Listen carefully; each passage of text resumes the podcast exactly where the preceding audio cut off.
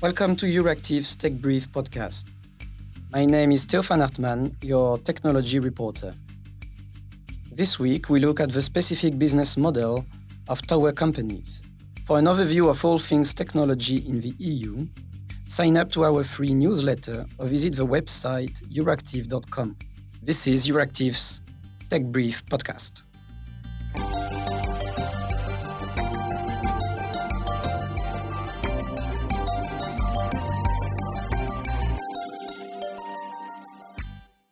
Today, we welcome two speakers. Our first speaker is a member of the European Parliament for Renew Europe Group, Mr. Ivars Ijabs, and our second speaker is a member of the board and chief legal officer at Vantage Towers, Mr. Christian Sommer. And to start, Ivars, uh, could you start the discussion giving us some context about the Gigabit Infrastructure Act, the directive it will replace, and the digital decade targets it is trying to reach? Yep, thank you very much for having me on this podcast. Well, the main idea behind this uh, proposal by the European Commission is to start implement those uh, high uh, targets that have been already politically posed uh, some time ago. I, I was part myself of that team working here in the European Parliament on the so-called digital decade, which also is trying to cover the future uh, digital infrastructure in Europe up until uh, the year 2030 and one of the points is that yeah each and every household has to have a gigabit per second internet connection. Well and this uh, legislation is trying to uh, implement uh, in a, not just a directive but also a, regu- a regulation which would, uh, in a very stringent manner, impose certain ways how do we achieve this particular goal. Uh, as you correctly mentioned there was an, uh, a previous version of this legislation which was wasn't a regulation that was a directive which was called broadband cost reduction directive of the year 2014, uh, which also tried to achieve uh, similar goals, but uh, it didn't achieve its goal, for example, in terms of authorization of new networks being installed. How do you grant those permits? Uh, the current version is trying to cover it. And uh, probably one of the main issues, which is at the center, I presume, of the public debate, is of course the access to infrastructure, the shared infrastructure issue, uh, which in the current version affect not just some kind of physical infrastructure on the ground, but also towers uh, for example, it affects also the street furniture and things like that, how they are to be accessed by networks and by uh, new connections. And in that sense, of course, we are trying to make uh, uh, well Europe 5G ready, but at the same time, of course, we are affecting with this legislation interests of many businesses and, and many companies and many interest groups. So the political process is not going to be very easy. The second one is, of course, the issue of the permit granting, and the new thing which is being introduced by this regulation is that there is a tacit authorization in four months, which means that well, if the local or regional or whatever national authorities don't grant a permit in four mon- months, that doesn't mean that means that the permit is granted, which means that well, you just can't make that bureaucratic procedure too long. The fourth uh, issue is about all networks uh, operators being transparent about their networks and their works being planned. And this affects not just digital, but also electricity, gas, water, transport, and all, all possible uh, networks in order to make this well, uh, installment of new infrastructure more coordinated. For example, if, if some kind of a pipeline is being renovated at the same time, you can also install a digital fiber network in the same district or in the same place. And uh, the fourth uh, point in this legislation is about new and substantially renovated buildings. That if a new building is being built, there is a norm which requires it to be fiber ready, which means that sh- there should be an access point, there should be infrastructure in order to, well, make that gigabit uh, available in all the flats, all the offices, all the industrial rooms, and so on and so forth. Uh, well, this is just a short overview, but at the same time, yeah, the ambition is very high, but the political process is just starting, of course. Thank you, Ivars. Uh, thank you for such a, a good description of uh, the Gigabit Infrastructure Act, what it changes uh, compared to the broadband uh, cost reduction uh, uh, directive. Um, so let's dive into something specific, Christian. Um, could you explain us briefly what is a telecom tower, as mentioned, and um, could you also explain us uh, the specificities of the business models of tower companies? Yeah, thank you. Um, of course, pleasure to do so. So, thanks a lot for having me. Um, and probably starting with a super quick introduction about us as being one of those tower companies that you mentioned. Uh, Vantage Towers is a company that was founded in 2020. So, we are very young, headquartered in Germany. And we are and regard ourselves as a prime example of a pan European company with a significant presence in 10 European countries and an extensive portfolio of more than 84,000 tower sites. So, what is our mission? Our core mission is to connect people, businesses, and devices across both urban and rural areas. Uh, we do that by specializing in the construction and the management of passive infrastructure tailored to the needs of mobile and wireless networks and that includes so called ground based and also rooftop towers designed to support 4G and 5G technology. Vantage Towers plays a vital role in accelerating the deployment of 5G technology. Uh, we are committed to deploying thousands of new towers across Europe in the coming years and literally investing hundreds of millions of euros in that process. So you mentioned tower companies. Uh, Vantage Towers is one of those, often referred to as a tower co, and we are essential players in the telecommunications industry. Uh, we specialize in the construction operation of passive infrastructure, such as communication towers. And these towers serve as critical components of mobile and wireless networks, supporting both 4G and emerging 5G technology. They are the physical structures um, out of steel and uh, concrete, sometimes even wood, that enable the transmission and reception of wireless signals. Now, to the business model. Um, the business model that we have is centered around infrastructure sharing. So, towercos like Vantage Towers act as we refer to it neutral host. That means that we build and manage our towers and then rent them out in terms of space available to the various mobile and wireless operators by providing space on our towers to multiple operators, we first of all reduce the financial burden on them, and this in turn facilitates the rapid expansion of wireless networks. And another crucial aspect of our business model is promoting healthy competition in the telecommunications sector. So, by making it easier for new players to enter the market, we encourage innovation and better service quality for consumers. By fostering an environment of infrastructure sharing, we also contribute to a more competitive telecom landscape. And this, in turn, encourages innovation and ultimately leads to improved quality of service for consumers. So, Vantage Towers, in summary, is dedicated to supporting the achievement of the 2030 digital decades and the advancement of telecommunications in Europe. Thank you very much, uh, Christian. Um, and looking at these uh, at these uh, digital uh, targets, uh, uh, as you mentioned, um, maybe Ivars, uh, you could explain to our listeners what are what were the reasoning and the objective of the European Commission when they suggested to include regulating tower companies inside the Gigabit Infrastructure Act, and the reasoning of European Parliament rapporteur of the text, uh, Alin Mituța, when he suggested to keep this provision uh, in his uh, draft report?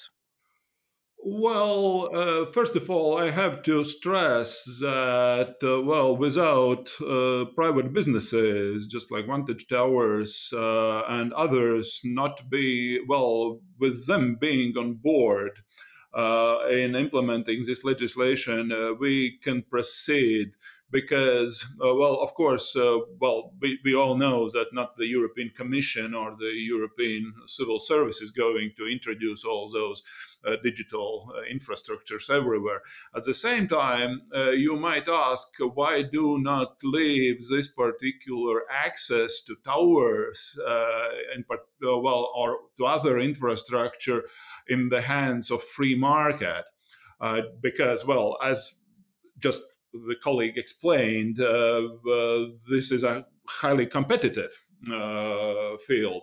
Well, what Commission is proposing, to my understanding, is that where there might be cases when there are, let's say, only two, well, that when the market is concentrated in a very few hands, which might create a situation when, uh, well, smaller providers or smaller networks who don't have their own tower infrastructure uh, would be uh, pressed to pay unreasonably high prices. For that reason, I would uh, follow this approach by the European Commission. But what I still need is explanation what does this fair and reasonable pricing and fair and reasonable access mean which is right now written in the proposals that each and uh, well that the, the the, the infrastructure including towers should be provided to all the possible uh, consumers and networks uh, for fair and reasonable price. So I still need uh, the explanation. What does it mean? But the idea is that that market shouldn't be too concentrated, and that should be there should be some kind of a level playing field in accessing that infrastructure. I think that this uh, idea itself is legitimate. Maybe. Um to you, Christian, could, could you explain to our listeners your, your position about uh, this uh, provision? Yeah, absolutely. Um, thank you. So, firstly, I think it's important to understand, uh, and let me emphasize this, that we appreciate the idea of reducing red tape and lowering access deployment costs. That's a given. Um, however, we do have some uh, serious concerns regarding the inclusion of tower companies or tower cos within the scope of this act. And probably let me clarify on a, a couple of points why that is. So, firstly, the rationale behind this inclusion remains unclear to us. The uh, European Commission impact assessment lacks sufficient information on the issue we are supposed to address. To my mind and our mind as, a, as an industry, regulation should ideally be based on a clear understanding of behavioral patterns within the industry. Second point the proposal employs an ex ante measures, including access based price regulation, without initiating a proper market analysis. So, price regulation is typically reserved for cases of significant market power or dominance. The necessary criteria and empirical proof of that SMP, significantly market power, haven't been established at all in the case of the tower market. The third point is that the competition among tower cos is currently functioning very well under the existing legal framework. There is a very high demand for new tower sites, both through so-called build to suit or BTS, as well as mergers and acquisition M&A activities. So healthy competition does exist in securing the best sites. Another point is that we believe we are not a bottleneck in the industry. If our prices fail to be competitive, um, customers have the option to turn to other tower cos. The market self regulates in this manner. Uh, additionally, experiences like the Tillman model company from the United States have shown that disruption can occur even in areas with limited site overlap. The proposal also does not recognize the unique aspects of our business model. The legislation was conceived with operators in mind who may not be inclined to share their business models. This omission leads to uh, incongruity and does not account for the cooperative nature of our industry. The introduction of regulations, particularly related to pricing, could potentially discourage direct investments in the sector. And this would create unnecessary regulatory uncertainty, undermining the sector's appeal to investors. So our investors are willing to support us, but assurance regarding regulatory stability is crucial, and that's currently uncertain. And the last point it is important to note that overregulation leading to reduced investment capacity will ultimately impact consumers and businesses.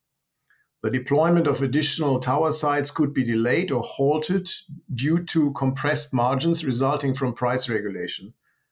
Mobile network operators' efforts to densify their networks will also stall as co-location options diminish.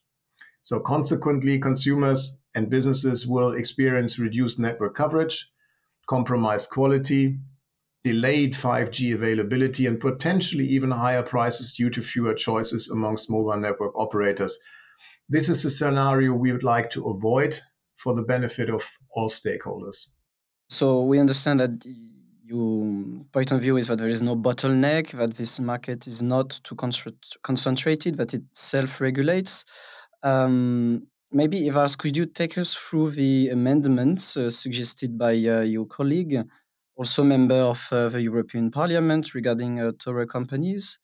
Uh, and could you maybe mention especially those of shadow rapporteur from the European People's Party, uh, Ms. Winzig, and share your opinion with us on with regards to, to these amendments? Well, uh, we are talking about amendment which tries to create some kind of a difference between uh, independent and dependent tower companies. Basically, the idea is that well, there are those uh, tower companies which have telecom operators among their shareholders, and there are quite a few of them in Europe. And there are those companies that are purely tower companies, which are not owned by any telecom operator. And her proposal about the wholesale only definition is that basically we're trying to cover all of them. Let's see uh, what happens. And I think in the further process, we should still stay involved uh, with the industry and with all the companies in that field because over regulating that market uh, wouldn't be a good approach to my mind. But the political debate is uh, just starting. And this is an old philosophical issue which usually is confronted here in the European Parliament of how much power should be left uh, to the market, uh, that the market uh, would create competition. And at the same time, of course, well, uh, there are markets where this competition is limited, and infrastructure has historically been one of those markets where, where, where the competition tends to be. Other limited but uh, right now, I think that there are quite a few other important amendments in this file. But uh, but let's see how the process in the parliament goes. And maybe uh, for our listeners, um, just a, a quick uh, explanation. So the definition of wholesale only uh, means that uh, tower companies would should not have operators into into the, the board of shareholders. Uh, if uh, my understanding is right. Uh, maybe Christian, you could you could maybe elaborate on that and, and share with us your point of view regarding this this amendment. Do you agree that independent tower companies should be regulated differently than others? So, indeed, some MEPs have proposed amendments aimed at addressing a specific issue. Um, the suggestion is, as we just heard, keeping tower companies within the scope of the uh, Gigabit Infrastructure Act or GIA to benefit from faster permitting and rollout and reduce rollout costs as neutral hosts for the mobile sector, while exempting them from pricing obligations. So it is essential to recognize that amendment from MEP Angelika Winzig, and we understand the latest compromise amendment uh, to introduce regulatory ex- uh, exemptions exclusively for a specific category of, as you mentioned, wholesale only towercos. This means the exemption is based on the ownership structure of these companies rather than treating the entire sector fairly and without discrimination. Uh, and I'd like to elaborate now a bit as to why we find this distinction potentially harmful. So, first of all, the European towercos market is still evolving rapidly with ownership changes and market structures developing swiftly. Uh, tying any market provisions uh, in the GIA to a wholesale only definition could hinder the regulation from being future proof. Second, referring to wholesale only operators would establish two different regulatory regimes for tower towercos, disrupting a currently well functioning and highly competitive market and preventing it from becoming a true pan European market. Third, the European 5G infrastructure still requires substantial investments. And this provision, by adding regulatory uncertainty and reducing sector attractiveness, could hinder these efforts and slow down 5G deployment. And fourth, ultimately, consumers and businesses would bear the brunt of this regulation limiting TowerCo's investment capabilities. It could, as I said before, delay or halt the deployment of more tower sites, resulting in reduced network coverage compromised quality, cheap and cheerful is what comes to mind, delayed 5G availability, and potentially higher prices due to limited choices amongst mobile network operators. The way we see it is that as an alternative to the reference of this so-called wholesale only operators in the compromise inverted commas amendments, we w- would suggest a wording based on a fair criterion that could be applied to the entire towerco sector in our mind, it would be much cleaner and much fairer to say TowerCos providing access to more than one hosted operator should not fall under the regime of the GIA. Uh, now we would like to leave, uh, leave you the floor, um, Ivars and Christian, uh, as you wish, uh, for, for sharing uh, your conclusions uh, on, on this matter. Well, uh, thank you very much uh, for uh, this debate. First of all, I have to say that this particular item is an extremely important one because we in the European Parliament, especially the Renew group, we want to keep uh, business on board. At the same time, of course, well, there are some legitimate involvements in, in certain uh, elements of free market. But what I wanted to emphasize is also that this legislation is not just about sharing towers there are quite a few other interesting issues that might be uh, well worth discussion in uh, because uh, well for example the transparency of networks uh, which is the idea of georeferencing all the networks we are having, which on the one hand would really help to develop those networks of gigabyte everywhere. At the same time, it also creates new vulnerabilities because, well, that would also help some bad guys uh, wherever they could come from uh, to see which are the most vulnerable points of our infrastructure. This is also a part of this Gigabit Infrastructure Act. And of course, the point how to make uh, the licensing and permit granting procedures more streamlined everywhere. Because right now, what we are having is 27 approaches, 27 different legislation, and 27 different bureaucratic traditions. This is what we should help avoid by means of this particular legislation, also taking into account, of course, the the, the interest and the view of uh, the network operators and the owners of the infrastructure. Yeah, thank you. Um, and if I may uh, conclude as well, so first of all, let me let me re-emphasize um, that we in general see the Global Infrastructure Act as something um, that was started with a lot of positive intention, and indeed, uh, as the colleague just said, um, it has some very very important elements for the industry in it that we wholeheartedly support. What we are uh, a bit afraid of, as outlined before, is any obligation on prices that would create regulatory uncertainty with negative effects on current and future investment.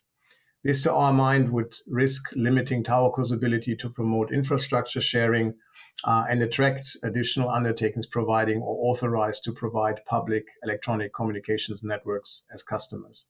So, in conclusion, the GIA's inclusion of tower cos in the definition of network operators could have unintended negative consequences on the sector's investments in connectivity infrastructure. Tower cos already have the necessary incentives to share their physical infrastructure, and the GIA could discourage them from doing so by imposing additional obligations and restrictions.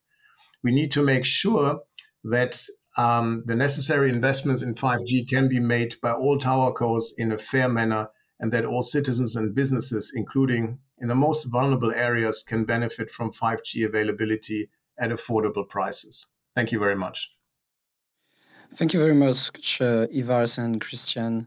And uh, we will be continuing to focus uh, on uh, the Gigabit Infrastructure Act uh, in the coming uh, weeks and months. That is all we got time for this week. Don't forget to sign up to our free Tech Brief newsletter to stay on top of tech news and digital policy developments in the EU and beyond. Also, don't forget to subscribe to this podcast published on Apple Podcast, Spotify, Stitcher, and Amazon Music. This episode was produced with the technical help of Evi Kiori. I am your Theophane Hartmann and thank you for listening.